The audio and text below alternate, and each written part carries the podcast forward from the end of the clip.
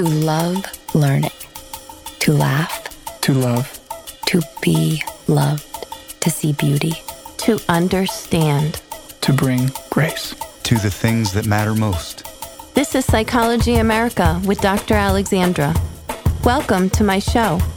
For every life stage, we have questions. Let's enhance our lives together as we explore the things that matter most. This is Alexandra Miller Clark, psychologist. And through this show, I seek to freely share learning about psychology. Today, we're going to talk about adult ADHD. ADHD doesn't necessarily end with childhood, and it can easily be overlooked in adults as an option for what's going wrong or what's causing pain. Adults with ADHD, attention deficit hyperactivity disorder, are less likely to show the hyperactive part of ADHD. And they're more likely to have problems with impulsiveness and inability to pay attention and an inability to start tasks. We have two guests today. One brave, good friend of mine, Tiffany Heineman, who was willing to come on and talk about her adult ADHD. And we also have psychologist Dr. Heidi Keller, who was on this show once before in a very deep and meaningful episode on the topic of resilience in adults and children. I like to dedicate these shows to nonprofits, and today's show is dedicated to a wonderful organization called Girls on the Run. And you'll learn more about it from Tiffany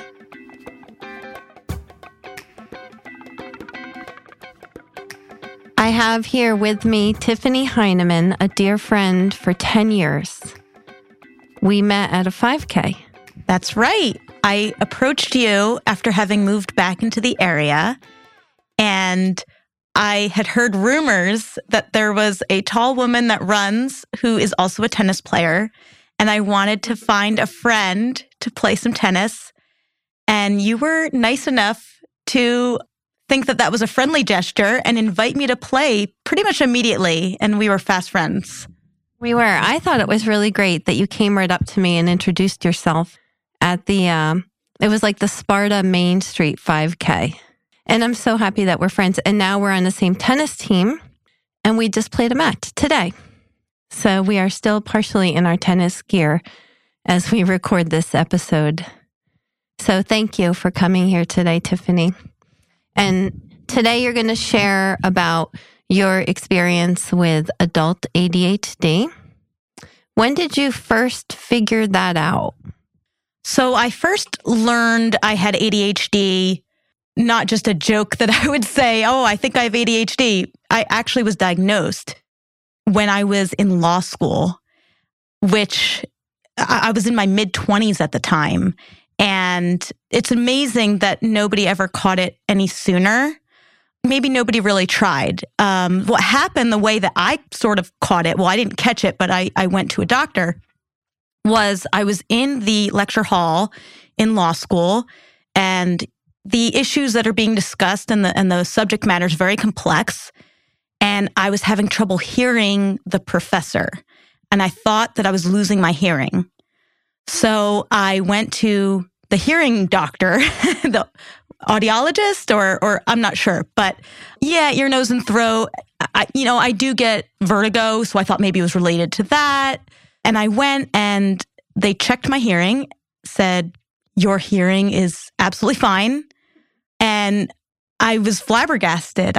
I- said, How is that possible? I, I truly see the lips move of the professor and cannot hear a word the professor saying. it was very frustrating. So um, the they said, "Look, I have an idea. Go to this specialist." So I, I made an appointment. Turns out they did a bunch of tests in a dark room. That's really what I remember about it. It was a very dark room. They did some tests. They put something on my head. Um, I guess to check my movement. I'm not sure. Turns out I I don't know how you would describe it, but I failed, I guess, paying attention. And at that point they diagnosed me with ADHD. Isn't that something? And it reminds me of a young man who figured out in eighth grade that he had ADHD. And he started taking a medication and he said, It was incredible. I heard the teacher for the first time. Yeah. So, but you were a good student. Right. So I guess that would explain why no one really caught it. Um, I always had good grades. Growing up, I was well behaved. I had good grades. I wasn't a problem child. So everyone thought it was fine. But, you know, not everything's what it seems on the surface, right? So nobody saw the tears at home. Nobody saw the fights at home. And maybe my parents didn't even think to bring that up to anyone. Um, because again, my grades were good. It was just, you know, one of those little behavioral things at home. Can you describe what that was? Why were there tears? Right. So, homework. the the bane of my young existence was the homework. Um, I would be up until eleven thirty at night as a fifth grader, uh, which doesn't sound right. Doing hours and hours, and my parents would actually complain that we were getting too much homework. And honestly, looking back, I'm not sure that it was. I just couldn't read a paragraph without going back ten times and rereading it and I just remember the refrain of, I can't, I can't, I can't, I can't do this, I can't do this. And I always did it. I always got it done eventually. You know, and eventually I was putting things off even because I just the struggle of trying to focus on something was insurmountable, it felt. I'm feeling for you, but I'm also admiring your perseverance. For anyone you know who might say that ADHD isn't real, or it's just a lack of discipline, please share with them that the ADHD brain has anatomical differences that can be seen in brain scans. Specifically, it's been found that in children with ADHD, the left sided prefrontal cortex is smaller in volume, and also there's a smaller or thinner posterior parietal cortex. And there are differences in the frontostriatal circuits in the brain. Individuals with these brain differences have trouble with their working memory, which is our very, very short term memory, like less than a minute, not our long term memory, which is not impacted. ADHD is also strongly linked to genetics. So if you notice that some of your close relatives have it, you're more likely to have it. For example, Faraone and colleagues looked at the results of over 20 twin studies and found that if one twin has it, there's a 76% likelihood that the other twin has it too. I have an intelligent young man as my patient right now. He's in his early 20s and he's currently coming in and working on forgiveness therapy as part of his general desire to relieve feelings of anxiety. He was sharing with me that one of those things he really struggled with growing up was how his mom, on a weekly basis, would lose very important things. She would lose her keys, her entire wallet, an ATM card, a credit card. And the problem is that she got him involved and dragged him into the chaos and stress of trying to find the object. I said, weekly? And he said, weekly, sometimes twice a week. That's a sign of a poor working memory because this mom would put the important object down and not retain in her working memory where she put it, and it would be lost. And I said to him, Sounds like your mom might have ADHD.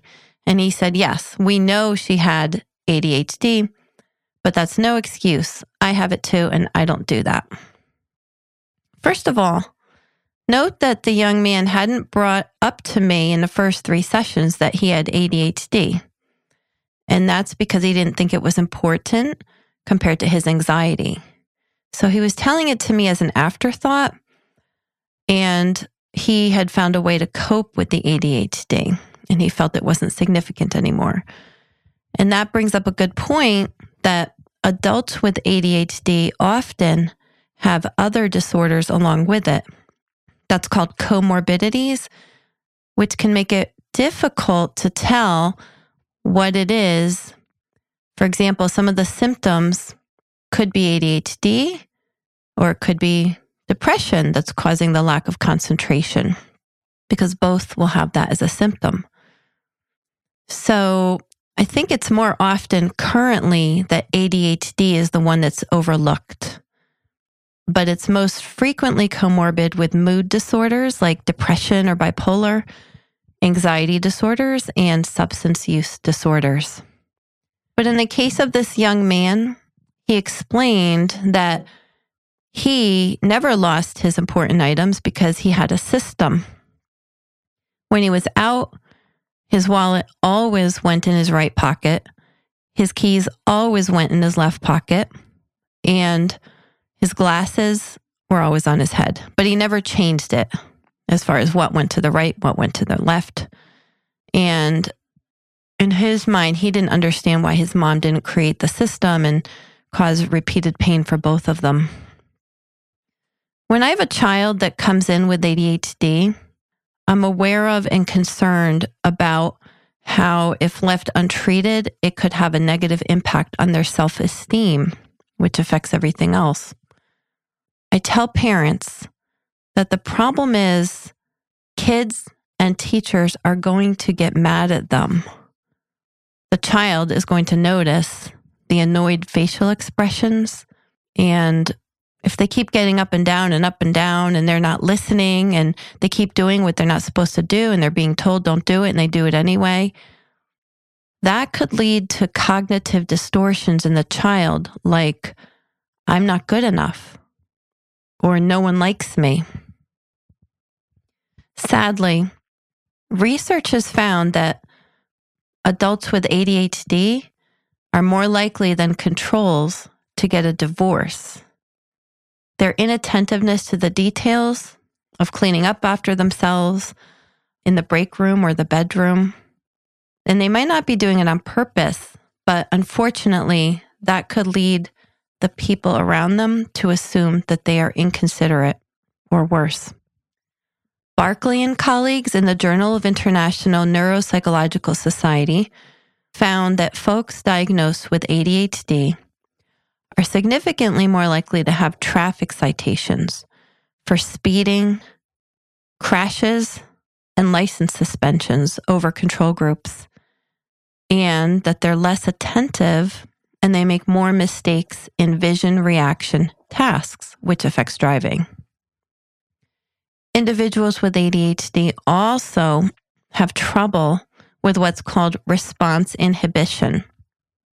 In other words, situations where you should put on the brakes or you should not do it before you put more time into thinking it through. Sadly, one 2015 study out of Denmark found, well, they followed 32,000 people with ADHD, and they found that folks with ADHD more than doubled their risk of death mostly due to accidents for risk taking behavior. In sum, untreated ADHD decreases one's ability to think before saying or doing something. It decreases working memory. It decreases flexibility and emotional control. It decreases one's ability to sustain attention and it decreases one's ability to initiate tasks, leading to procrastination. Biederman and colleagues found that most adults with ADHD have a significantly lower average household income than controls, regardless of academic achievement. So I hope that I've established that untreated ADHD can have a serious impact on adults and I encourage adults who think that they might have ADHD to get evaluated by a professional and consider the various treatment options, which there are. There is hope. And as mentioned, I've invited expert Dr. Heidi Keller, psychologist, to share how she determines if an adult has ADHD And like I said, later on, I'll share what we can do both naturally and with pharmaceuticals about it. Hello, Dr. Keller. Hello, Dr. Miller. Thank you for having me. It's a pleasure to have you again. And I hope that people will check out your episode on resilience because it was excellent. Thank you. So, how did you get interested in ADHD initially? Well, when my son was young, he's 33 now, but when my son was young, it was clear there was something wrong. Um, he did a lot of things that the other kids didn't do, stood up in his chair in the classroom, ran out of the classroom, uh, poured mustard down the heat controls. Ooh. Don't don't tell anybody he, he did that. Um, and so we could tell that something was wrong, but we didn't know what it was, and I wasn't prepared. I wasn't trained yet, and so I didn't know what it was. But we eventually found out that he had ADHD through testing with the child study team. And as he got older, it was very interesting to me to see the changes that happened. Mostly after high school, he still struggled with it during high school, but um, once he became an adult, he seemed to be able to channel a lot of his difficulties into successful execution of tasks. And a lot of that was reading. He did a lot of reading and trying to, he did a lot of this himself and t- teaching himself how to overcome some of his difficulties.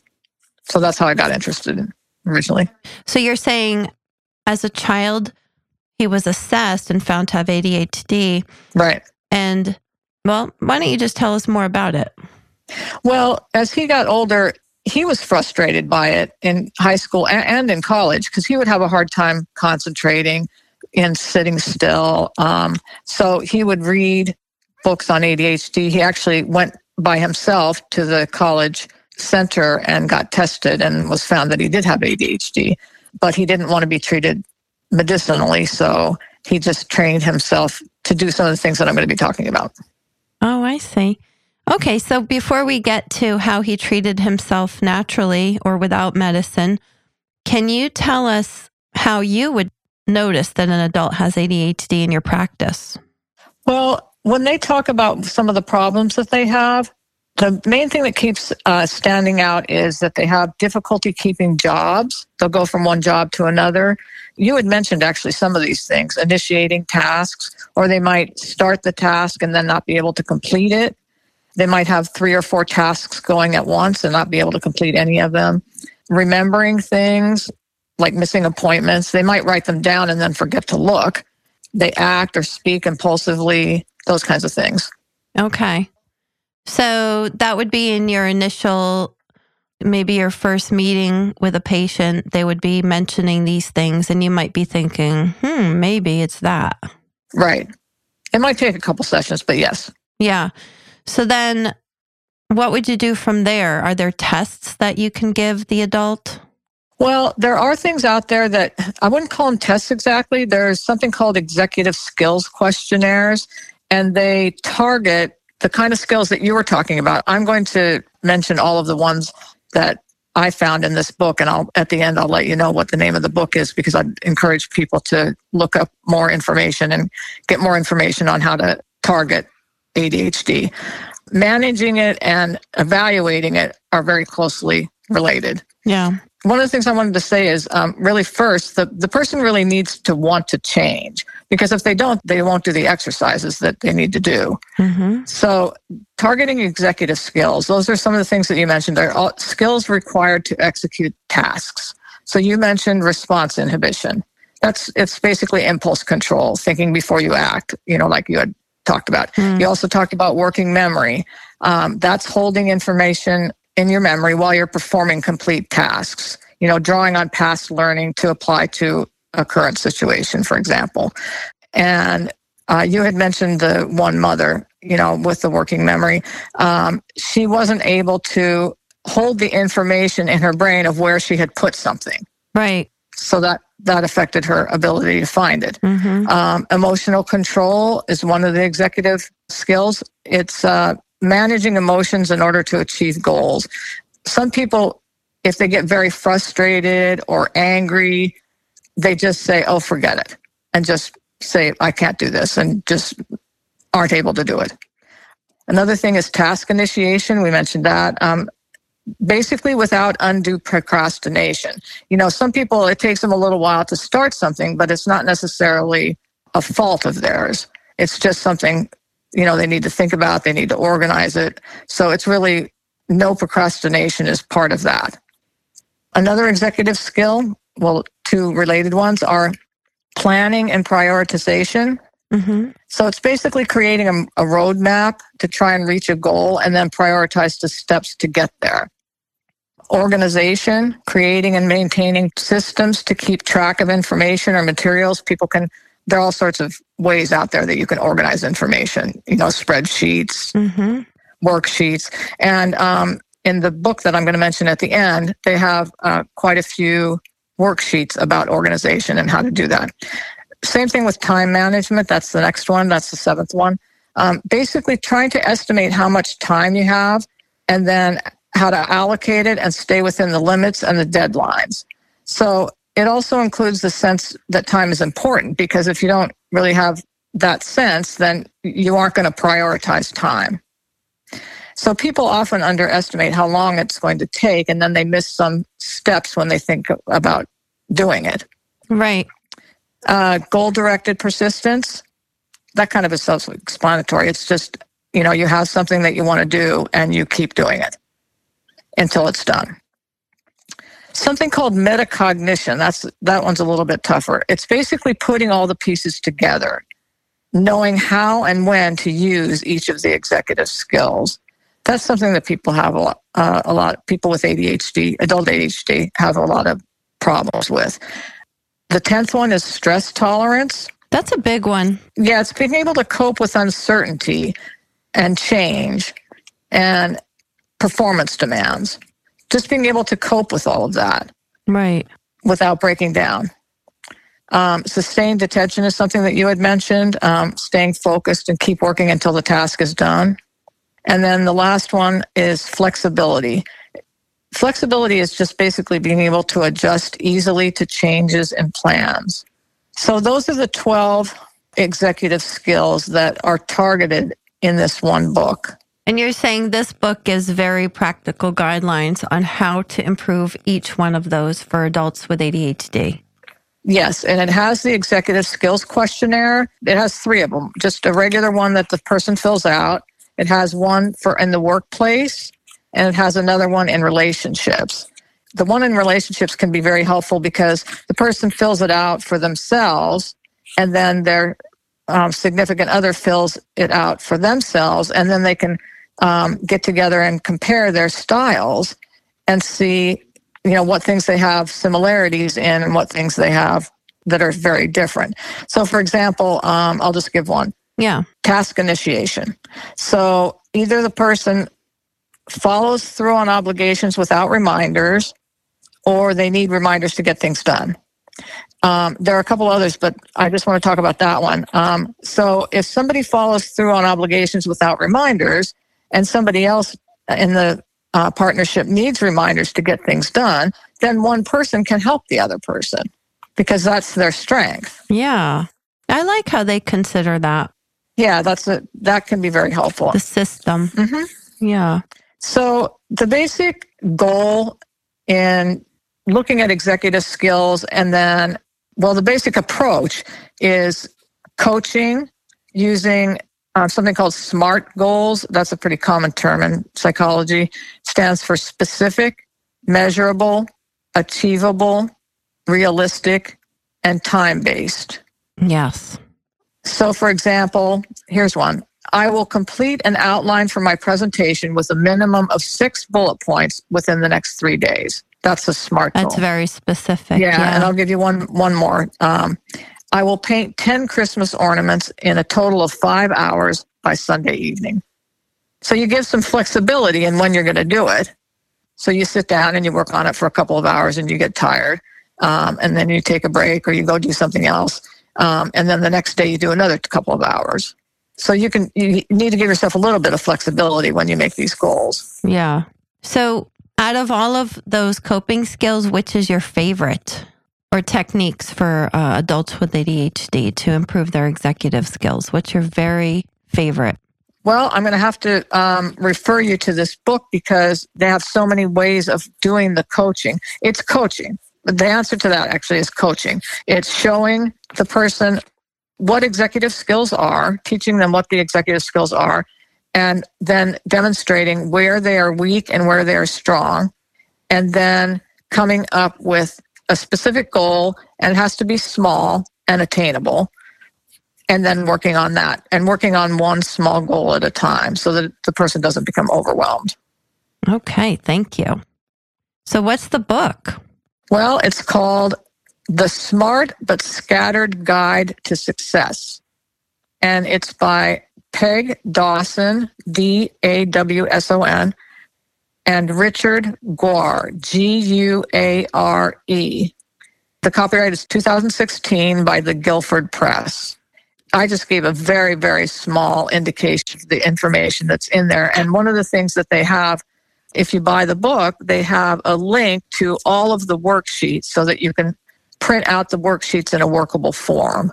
And so people can pick which worksheets work with which client. You know, you do it in a collaborative way and decide which things they want to work on and first and how they want to go about it. It sounds fantastic. Please say the title one more time in case someone says, oh, now I have to rewind it to get the title. One more time. What's the title? Okay, sure. It's The Smart but Scattered Guide to Success. Thank you. And if someone local would like to be coached by you, how can they find you? Uh, they can call my office. I work at the Live Well Psychology Center, and the office number is 973 726 5200. Yes, or www.livewellpsychologycenter.com. Right.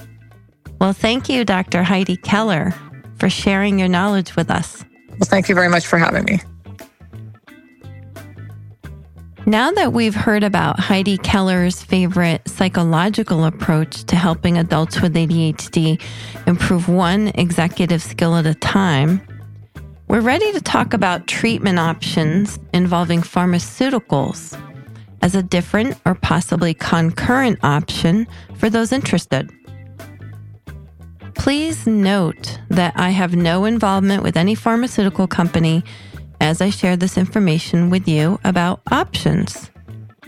If you're interested in the medications I'm about to talk about, you'll need to work with your own psychiatrist prescribing psychologist, for those of you in states that have those, nurse practitioner, general practitioner, one of these um, to do a proper evaluation to get a prescription for what makes sense for the unique you.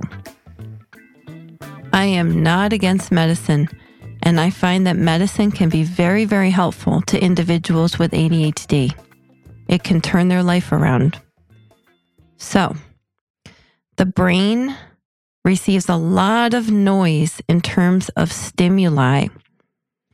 And we need to sort through all that noise and choose what's relevant to focus on. This is sometimes referred to as the signal to noise ratio. I learned about that from a woman named Judy Steinman, who helped me to prepare for a very big exam I just took on clinical psychopharmacology. It's a national exam, which once you pass that exam, you're eligible to prescribe as a psychologist. So I'm very excited to share that I passed the exam. It was a four hour exam. It was very taxing. It took months and months and months of study. So I'm super grateful to Judy Steinman for helping me to prepare for that exam. So, Judy told me about this thing called the signal to noise ratio. When we're stressed or we're depressed, we have even more noise, and it's harder to concentrate on the right or relevant signal, meaning that thing that you should think about rather than all the noise. Dopamine and norepinephrine are two neurotransmitters in the brain believed to be directly responsible for affecting executive function in ADHD. and it also affects our motivation and our sense of reward. If you're low on dopamine and norepinephrine, it can show up as fatigue and as distraction. So, individuals with ADHD especially need help with focusing on the right signal and filtering out the noise. Norepinephrine improves our ability to pay attention to things by inhibiting the unnecessary neuronal firing, the noise, and enhancing the relevant signal. Dopamine inhibits excitatory NMDA firing and filters out the irrelevant noise in our brain. Stimulants are drugs that increase your brain's access to dopamine and norepinephrine. Stimulants used for ADHD are basically in two families either the methylphenidate family, which includes Ritalin, or the amphetamine family, which includes Adderall XR. 70% of those with ADHD respond well to the first stimulant family that they try, meaning they, they tried one, either methylphenidate family or something from the amphetamine family. 70% of those respond well to it. And if one family doesn't work and they switch to the other family, then you get an 80% response overall, which is really good. It seems that in practice, adults tend to be prescribed Adderall more frequently than Ritalin and the other drugs in the methylphenidate family. Stimulants are considered the first line or gold standard treatment of choice among pharmaceuticals for ADHD. Now, for folks afraid of taking a stimulant because they have a history of addiction, or for individuals who have comorbid depression or anxiety, I'd like to share two good options bupropion and atomoxetine. Bupropion, also known as Wellbutrin, that's been used to treat ADHD since roughly 2004 with positive results for adults. This drug helps with increasing attention and decreasing depression at the same time. I find that my patients who take bupropion for depression, they love it because unlike SSRIs, it has no sexual side effects and it gives them a lift in their energy and their ability to concentrate. Atomoxetine, also known as Strattera, that's also an antidepressant and anti anxiety med, and it's been found to help adults and children with ADHD too. But if stimulants were to get an A plus for decreasing ADHD symptoms, I would say bupropion and atomoxetine, they get a passing grade, but not the A. They are considered second line agents to treat ADHD, but they're a great alternative, like I said, for various reasons. Caffeine and nicotine are also stimulants. That's why individuals with ADHD are often known to drink five or six cups of coffee a day, and they're more likely to be smokers. They notice that they like how stimulants help them think more clearly. But wouldn't it be better if they took something that is not so harmful and addictive? I do want to mention that unfortunately, individuals whose mothers were nicotine smokers while they had a baby in utero, they're significantly more likely to develop ADHD. The baby is significantly more likely to develop that. So now that we've had a chance to talk about medication options, I want to mention that in my research and preparation for this podcast, I came across a 2017 study by Ng, spelled NG, and colleagues, entitled Managing Childhood and Adolescent Attention Deficit Hyperactive Disorder, ADHD, with Exercise, a systematic review. That's in the Complementary Therapies in Medicine Journal in which they did a systematic review of 613 research papers that were published on that topic between 1980 and 2016. In reviewing those papers, they decided that only 30 of them were fit for including in their review. And in analyzing those 30 papers, they concluded that overall physical activity, particularly moderate to intense aerobic activity and what they called mixed exercise, decreased cognitive, behavioral, and physical symptoms of ADHD. Exercise has positive effects on our neurocognitive function and our ability to inhibit responses. Remember response inhibition that we talked about? And this might be explained by guess what? For most of us, exercise increases dopamine and norepinephrine in our brains. I also want to mention that supplementing with omegas has been found to improve ADHD symptoms. I remember once sharing with a young man that he could improve his cognitive function and decrease his ADHD symptoms if he added sunflower seeds, eggs, organic grass fed dairy, pumpkin seeds, wild caught salmon, walnuts, green leafy vegetables. And then he responded, I'll just take the pill. I'm happy to report that there's a lot of hope for adults with ADHD and they can learn skills and strategies to overcome the symptoms they're struggling with.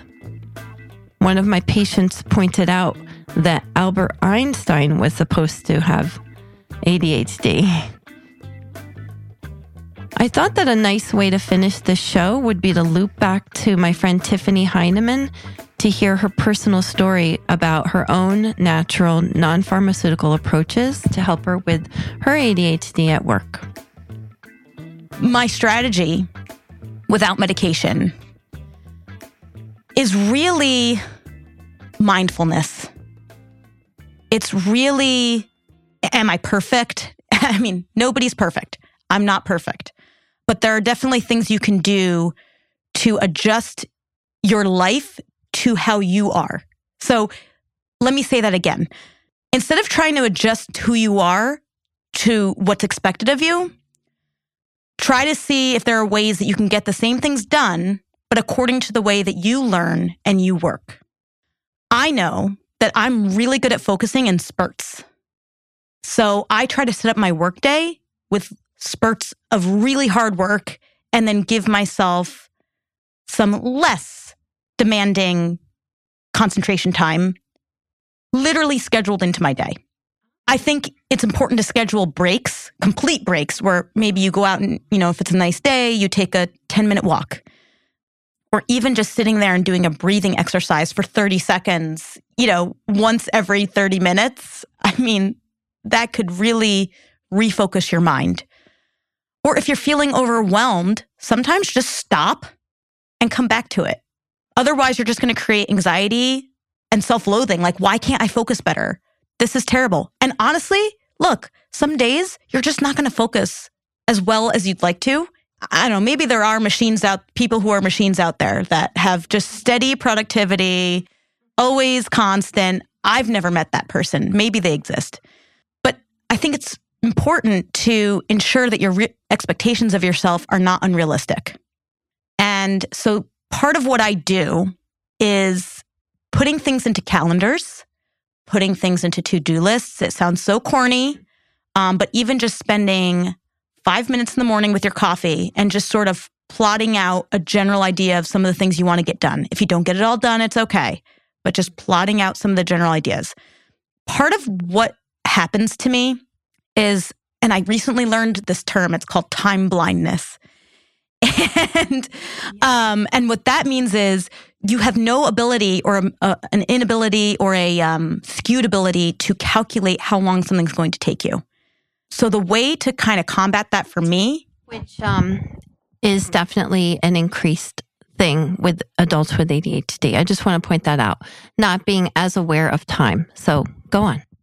Right. Yeah. And it, and it's sort of twofold, right? It's it's when you're planning, kind of planning out, but also while you're doing it, then all of a sudden you lose track of of how much time something has taken you.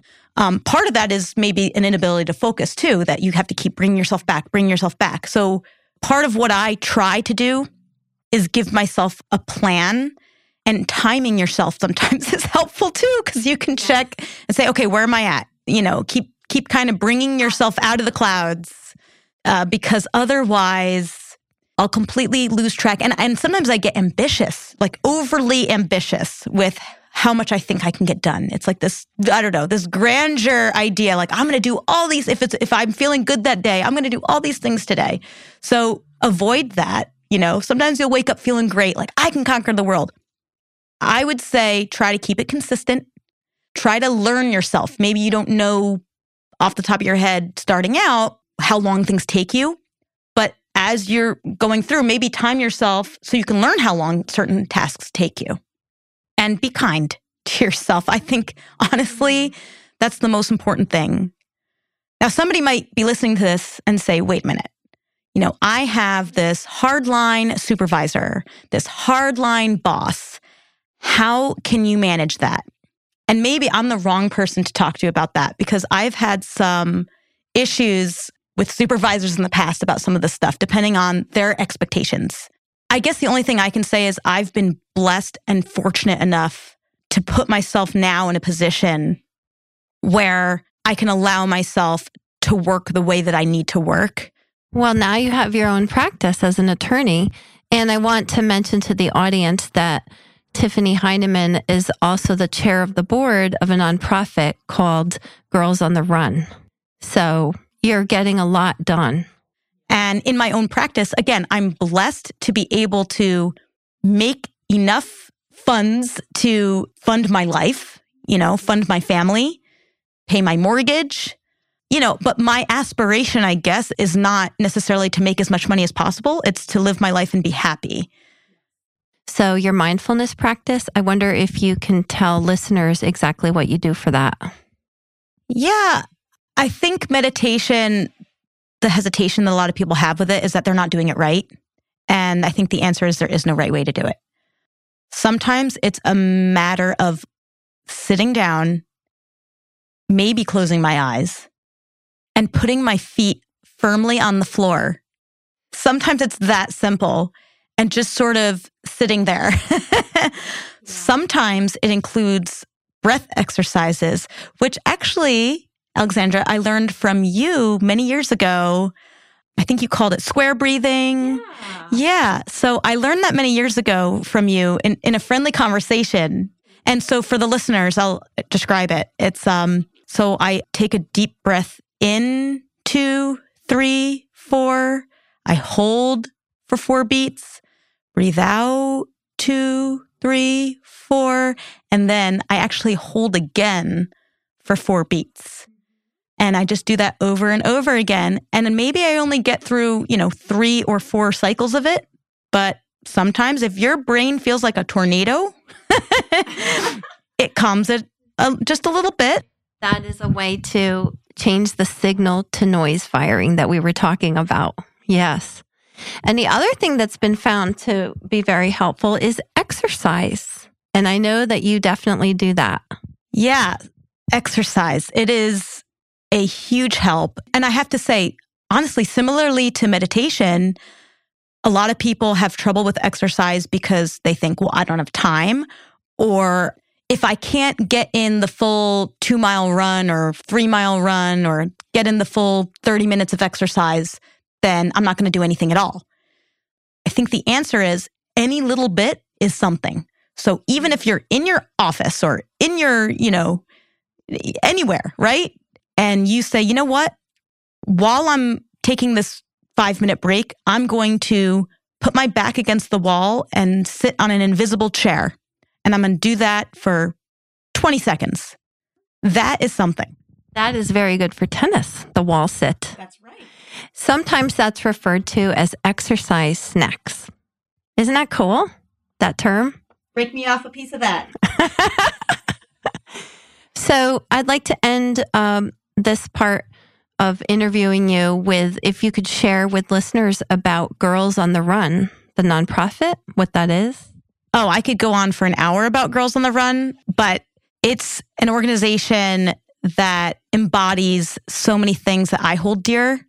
But most importantly, it's a girls' youth empowerment program that allows us to help these girls tap into their limitless potential and recognize it in themselves.